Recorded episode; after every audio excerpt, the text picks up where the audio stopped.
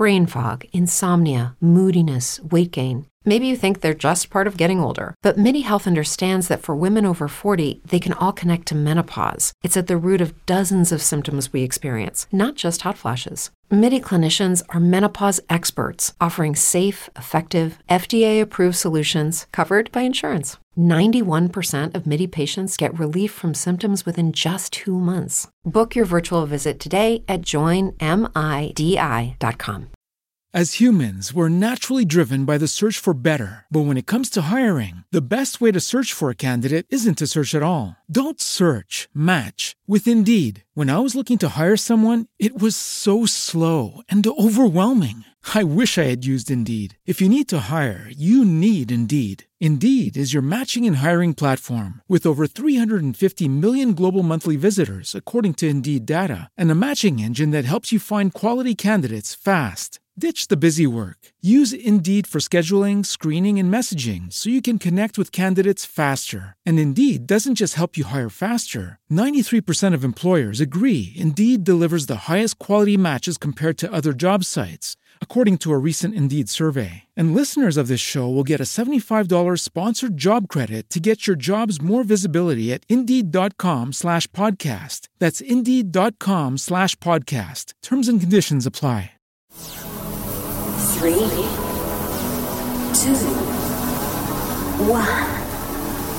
0. Hello, welcome to episode 136, Early Retirement Now. Hey Money Clan, a very warm welcome to the Chain of Wealth podcast. I'm your host, Dennis O'Brien. And I'm Katie Walsh. So Katie, today quite a cool conversation about someone that's already retired, and they did it at quite a young age. Quite an inspirational story, and very cool to see how people actually achieve FIRE. Oh, dang, could you imagine being retired early? I know. It sounds amazing, doesn't it? It does. It does. Just spending your day doing what you want to do, waking up early every day, and really just having the day ahead and being excited. You know, like I also think like a lot of there's actually a challenge that comes to retiring early, and that you don't know what your numbers are necessarily, you know, and figuring out like what is like a safe withdrawal rate, which we kind of speak about a little bit later in the episode, is really important. And knowing how much money you actually need to retire early is critical to whether your plan is going to succeed or not. Yeah. Well, and I think also another factor when you actually do retire early is you need to think, what am I going to do to fill my time now? Because, you know, you spend most of your time like at work or doing work things. And, you know, once you don't have that anymore, you have to have something to look forward to and something to get into. Yeah, definitely. And we sent out an email earlier in January, and there was a whole bunch of questions about retirement. We had an episode come out last week about it. And Kate and I are going to try to put together a little bit of a series later on in terms of retirement. And we're going to build out a post and stuff like that. So definitely watch the space. We've heard your voices. We see that there's a really big demand for it. So, yeah. Kate, yeah, thank you so much for everybody who's been reaching out lately. It's been super exciting. Yeah. All right. Seeing as the Alexa alarm is going off in the background, do you want to dive right into today's episode? Yes. Awesome. Let's do it. Welcome to Chain of Wealth. Here's your host, Dennis, inspiring you to begin your journey of financial freedom.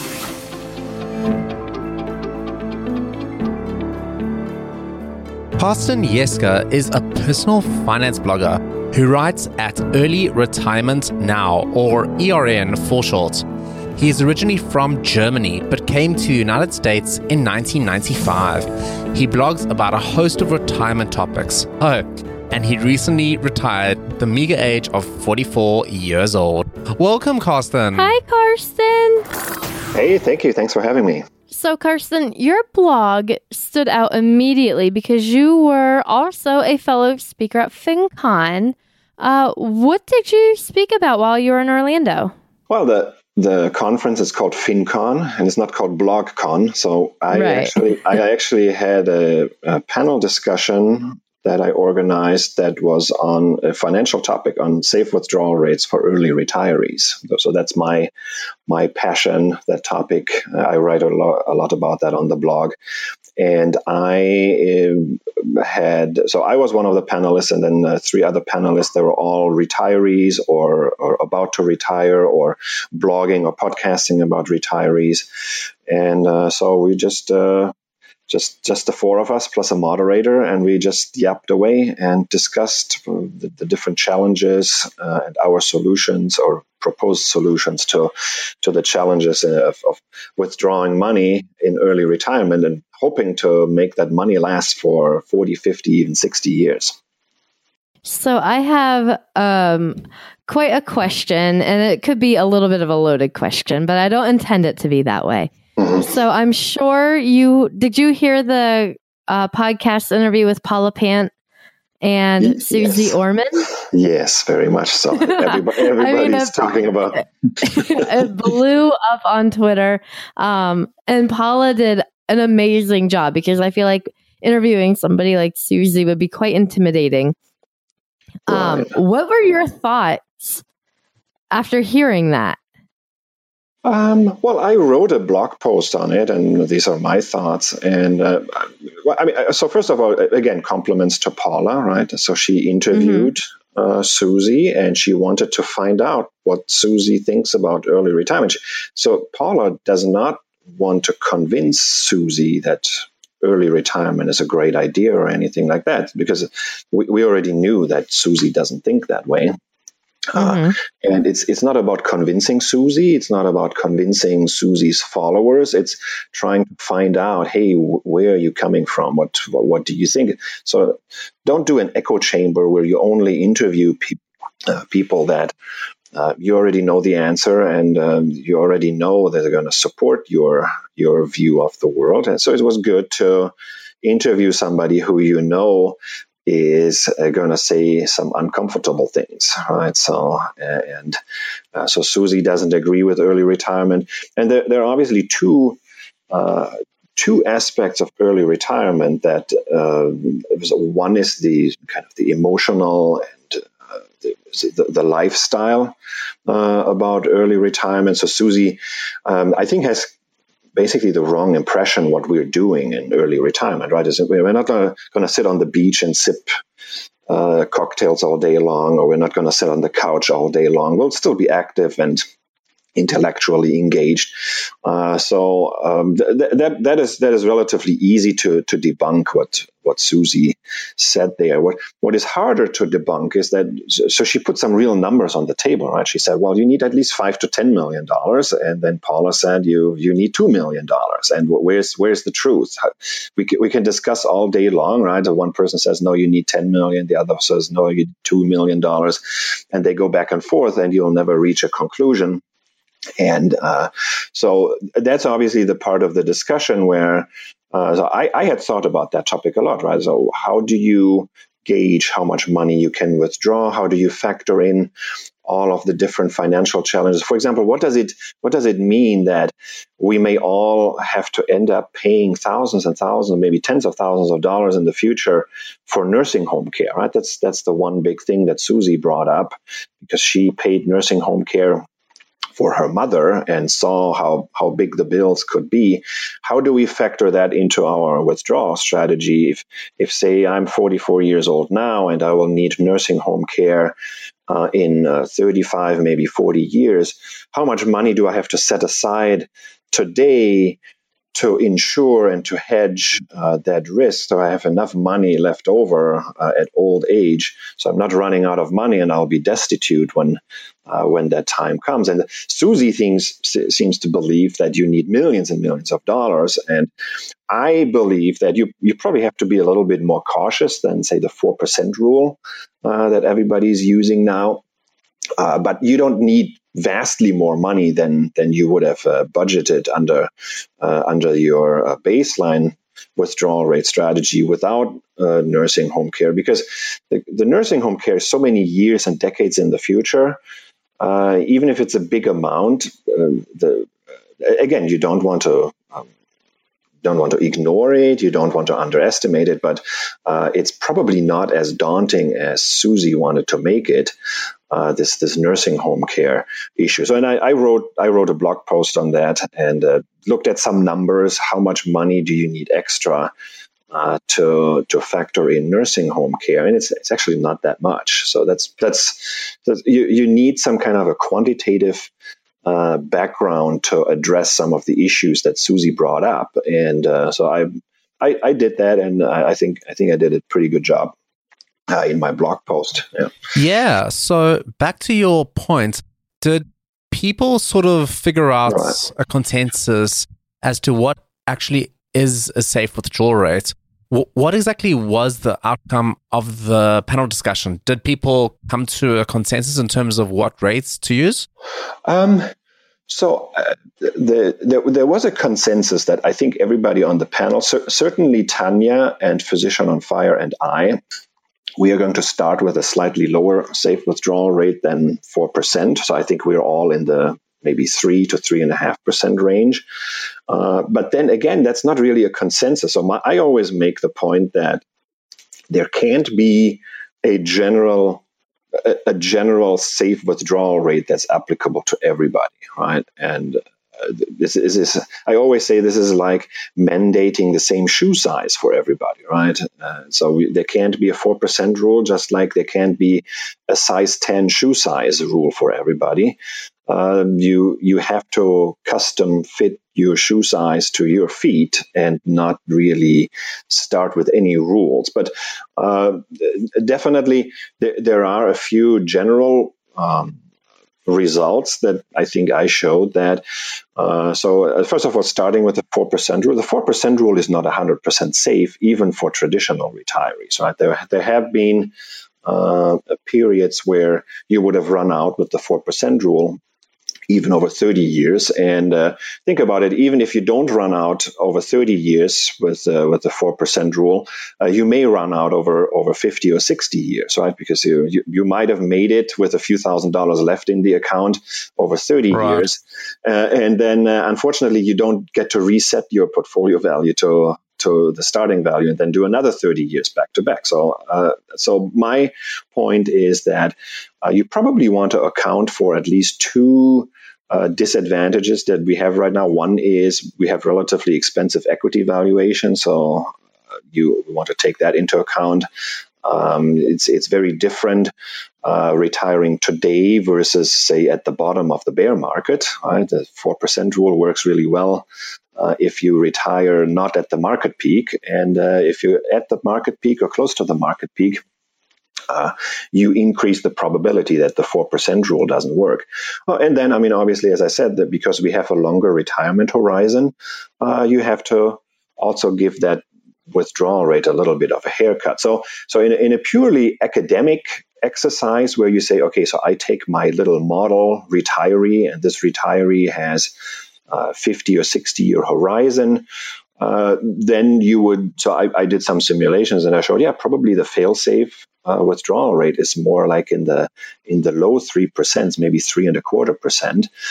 You may increase that a little bit, and now we get into the issue of this idiosyncratic adjustments conditional on the individual retiree, right? I mean, you will find a lot of people that have potentially generous pensions coming up in the future, right? So they retire at age 44.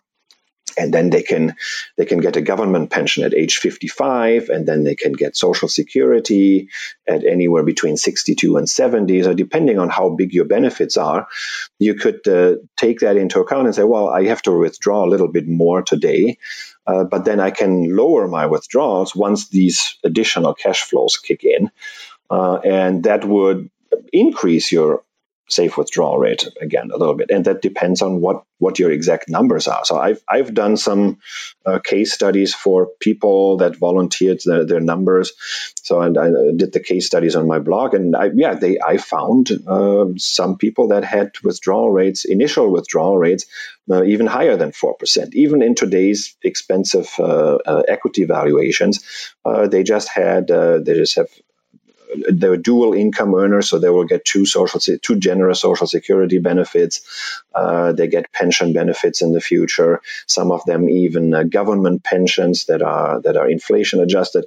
So factoring that all in, that raises the safe withdrawal rate. And then, of course, you could also find ways where you could lower the safe withdrawal rate when you start factoring in, well, but I also want to set aside a certain pot of money for when I'm 80 or 85 years old because I'm scared about long-term care and nursing home care. So that, again, could lower your safe withdrawal rate. But again, so just in the purely academic example that I calculated with maybe a little bit of Social Security and a 60-year horizon, I would probably not go much above 3.5% today. So 3.25% to 3.5%.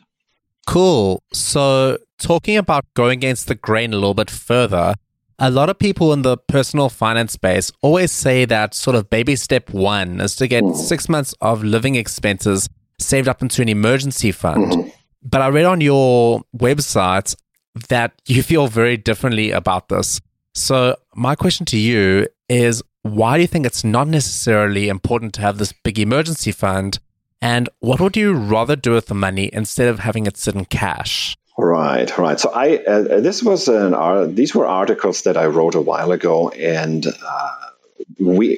So my personal experience was that I never had really an emergency fund, and everything I saved, I put it into stock. So notice the distinction here, right? So it's not that I don't have an emergency fund. It's simply that emergency fund is part of our overall investment portfolio, and I decide to have pretty much 100% of our overall portfolio in stocks. I don't keep that cash on the side.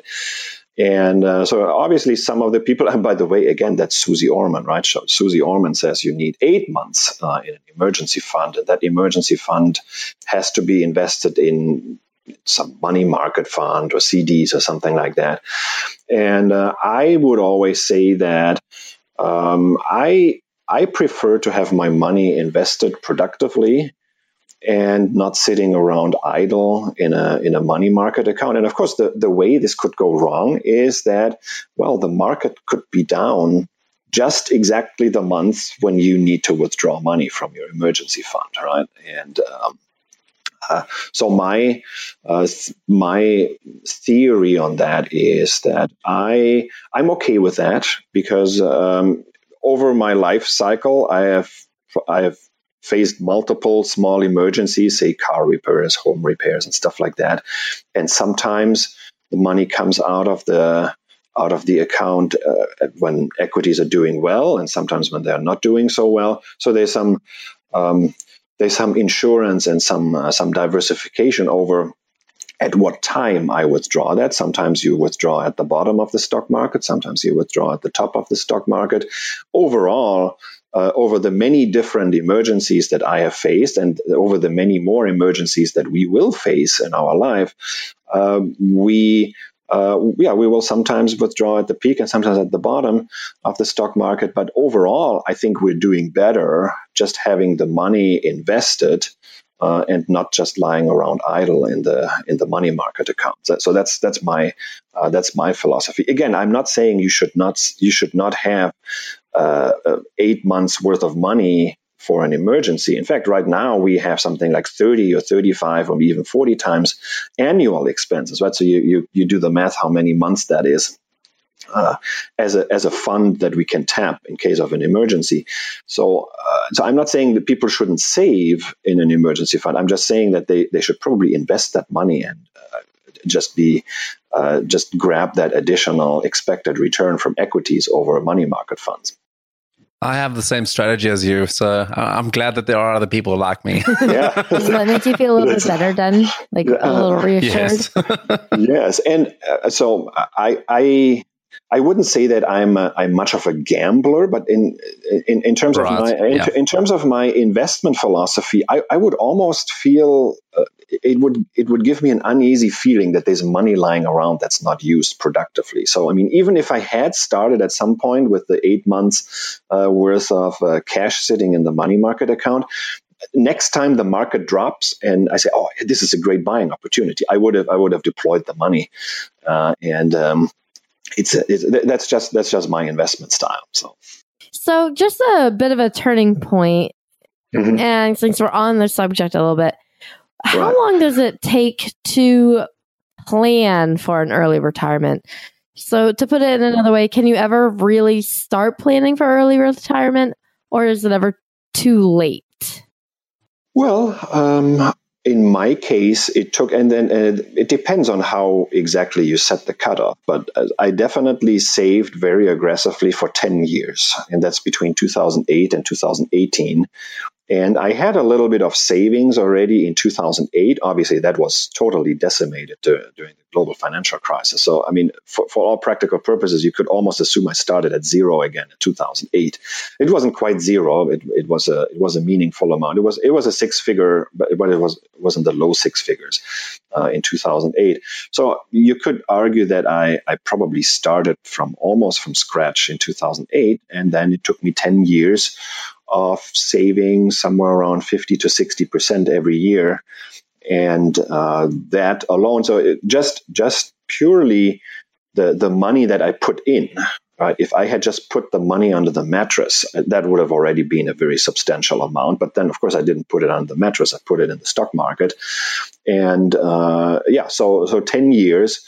So just the contributions plus the capital gains, that did the trick for me. And but I have to also admit that I've always, in the back of my mind, I've always thought about starting a little bit earlier retirement than the 65 or 67 years old. And I've probably even already in college and grad school, I already had this idea in my mind that I probably want to retire a little bit earlier, maybe 55, maybe 50 years old. And but yeah, over time, I've walked down the age, and I've also walked up my savings target. So initially, I thought I said something like, I want to have $1 million by age 50.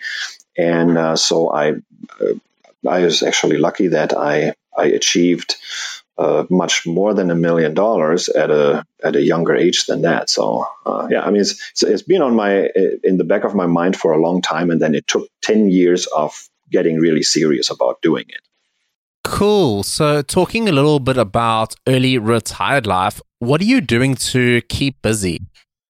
So we had so I was initially planning to retire in February, and so my employer asked me to stay on a little bit longer. So, and I worked until June 1st, and June 5th, we went on a trip around the world. So right now we are it's about 4.5 months into that trip, and we're going to finish the trip after 7 months, so in late December. And so we gave up pretty much everything we had in our hometown of San Francisco. So we sold our condo, we put our stuff into storage, and then went on this trip. We've done a road trip to the U.S. We've done we've been to the Caribbean. We've been to Europe, then back to the U.S. again. So it's not exactly around the world, 360 degrees. It's more like zigzag back and forth. So then from Europe, we came back to the U.S. to attend FinCon. And then from the U.S., we flew to Asia. So right now we are in Thailand, Bangkok, Thailand. And so we are traveling pretty much full time, and staying at Airbnb, staying with relatives all over the world. And so we had this pent up demand for a lot of travel, because if you have this corporate job, you get only 20, or in my case, 23 vacation days every year. You don't really get to do the travel that you always that you accumulate on your bucket list.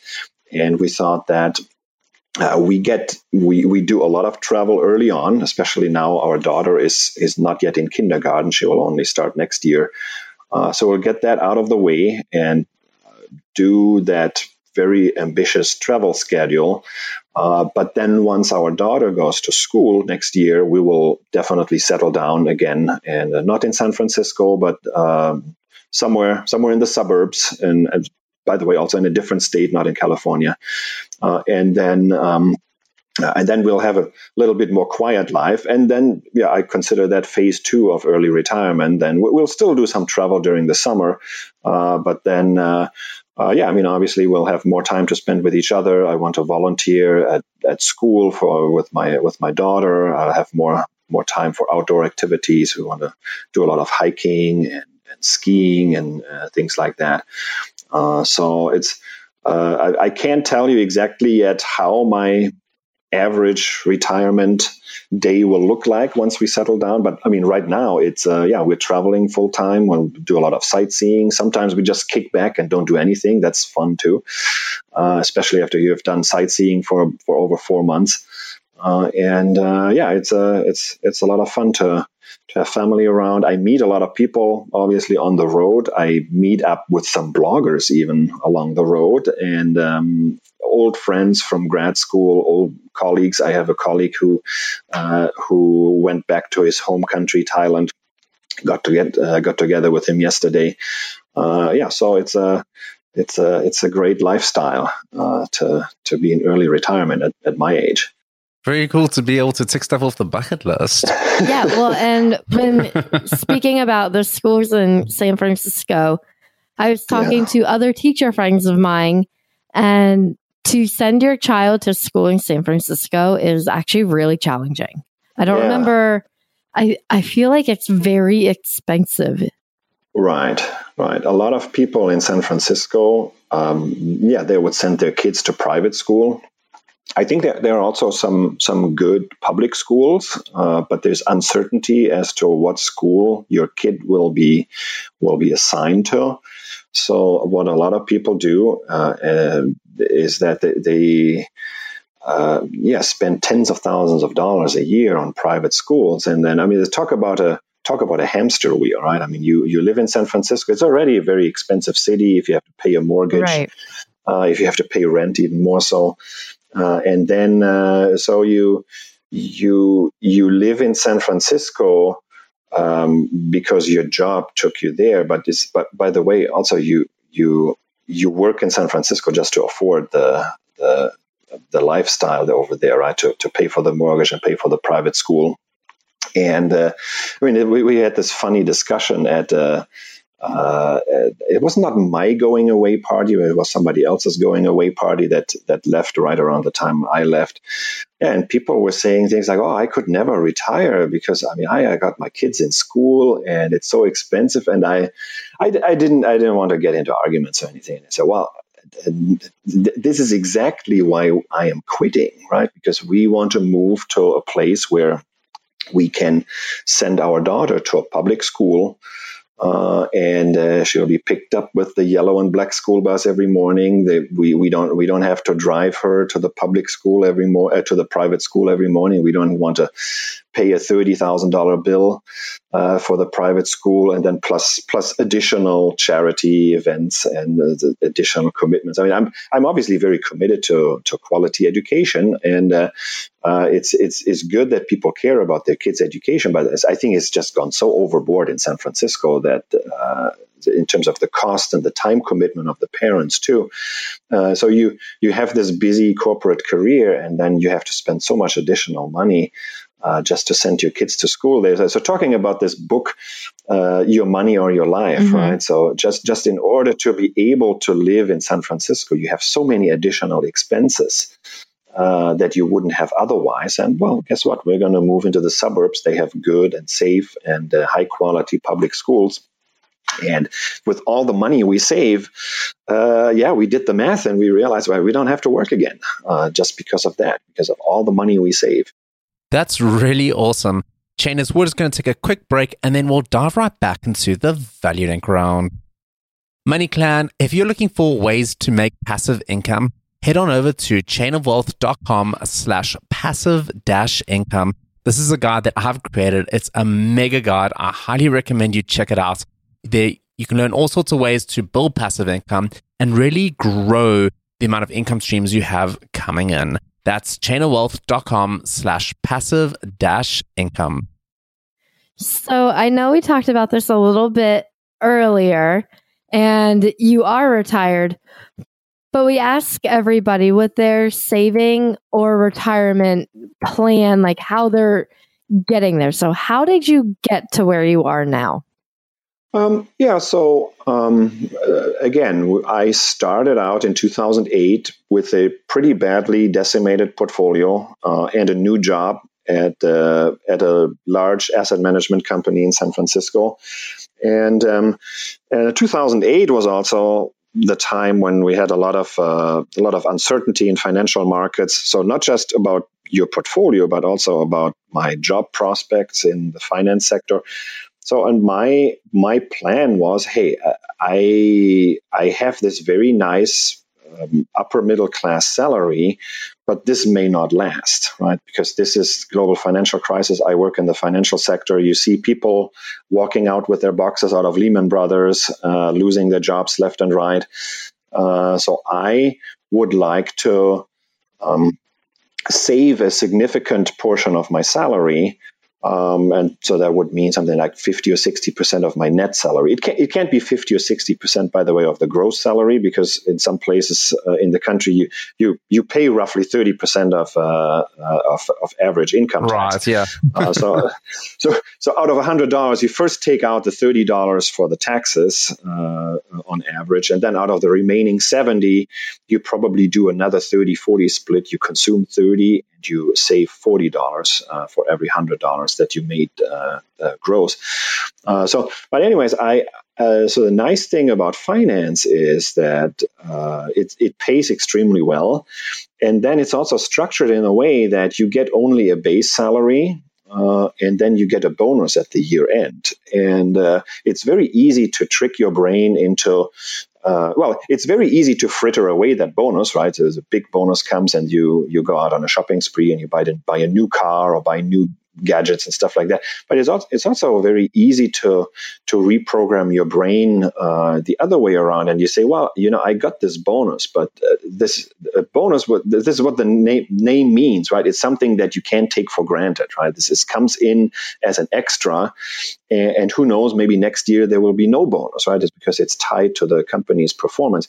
So it's very easy to trick your brain into not taking this bonus into account with your spending habits. And you say, well, guess what? I mean, that bonus, I just save that. I'm not going to touch it. I'm going to put that in the stock market. And because I never know if next year we'll have a bonus again, and I'll never know if next year I'll even have a job again. So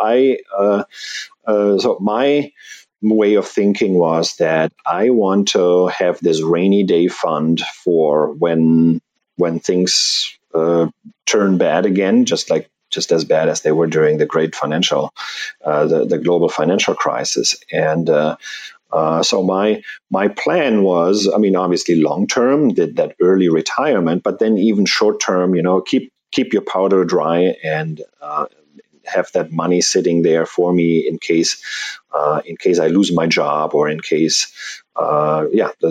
mostly in case I would lose my job. And so you do that the first year, the second year, the third year, and you see how pretty rapidly your net worth grows.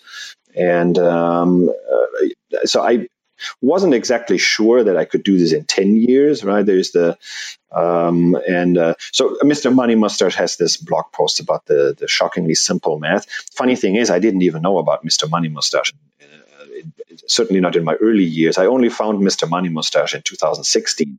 But I'm a very math geek, and you can trust me. I had done my own calculations like that before already, and so I realized, it could take somewhere between 10 and 15 years. And then, if the stock market turns out really well, which it did over the last 10 years, I could probably do it in 10 years. But I would have been prepared to do it in anywhere between 10, 15, maybe even 20 years.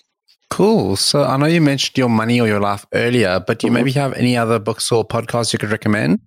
I listened to some of the previous guests you had, and I'm going to be totally unoriginal. And I'll recommend The Millionaire Next Door, right? Because that was one very eye-opening book that I read. And I have to check when exactly I bought it. I think it was either late in grad school or early during my first job.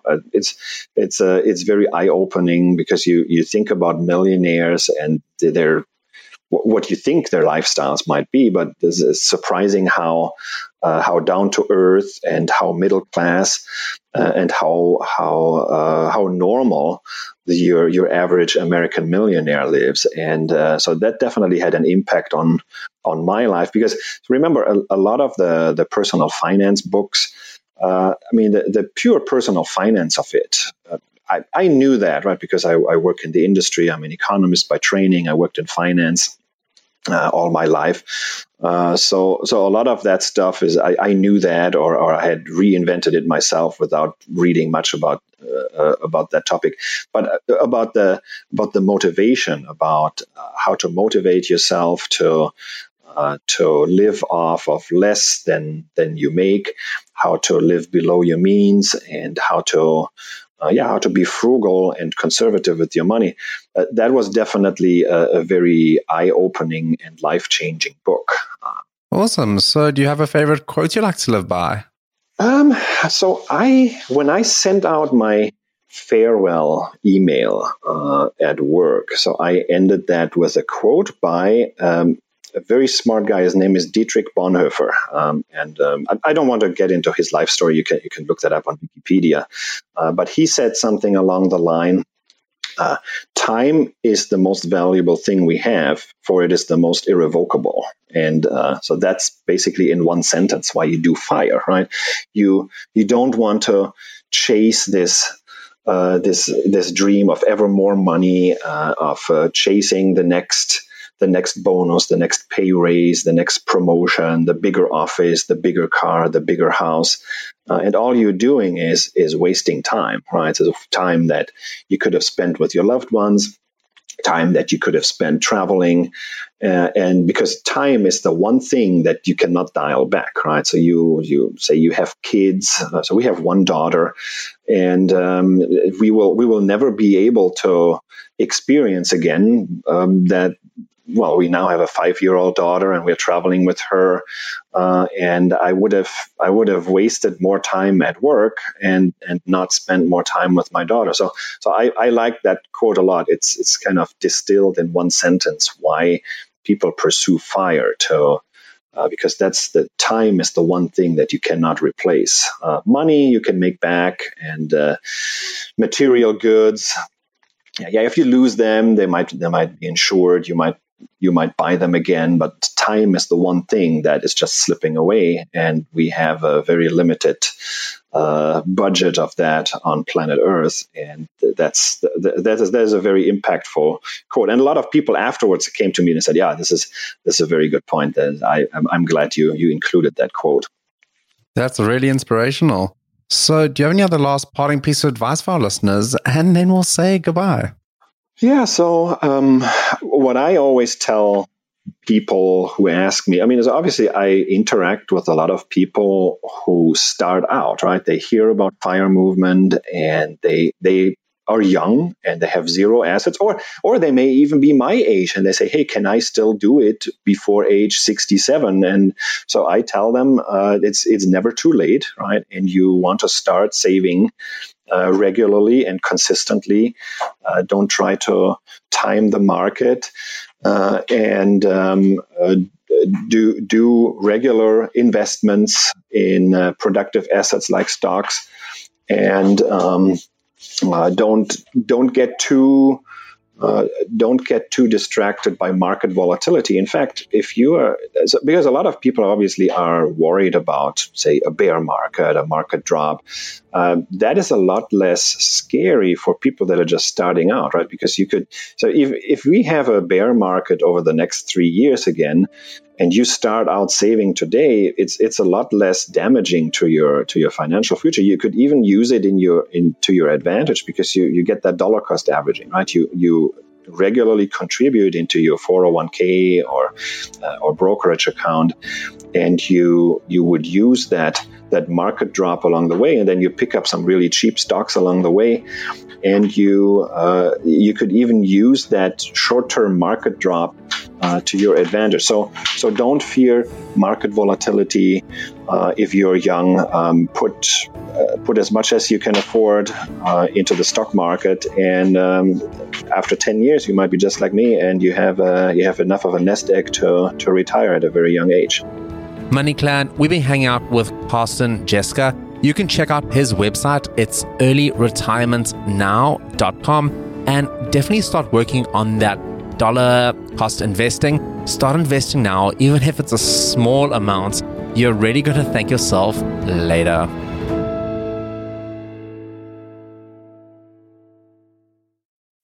As humans, we're naturally driven by the search for better. But when it comes to hiring, the best way to search for a candidate isn't to search at all. Don't search, match with Indeed. When I was looking to hire someone, it was so slow and overwhelming. I wish I had used Indeed. If you need to hire, you need Indeed. Indeed is your matching and hiring platform, with over 350 million global monthly visitors according to Indeed data, and a matching engine that helps you find quality candidates fast. Ditch the busy work. Use Indeed for scheduling, screening, and messaging so you can connect with candidates faster. And Indeed doesn't just help you hire faster. 93% of employers agree Indeed delivers the highest quality matches compared to other job sites, according to a recent Indeed survey. And listeners of this show will get a $75 sponsored job credit to get your jobs more visibility at Indeed.com/podcast. That's Indeed.com/podcast. Terms and conditions apply.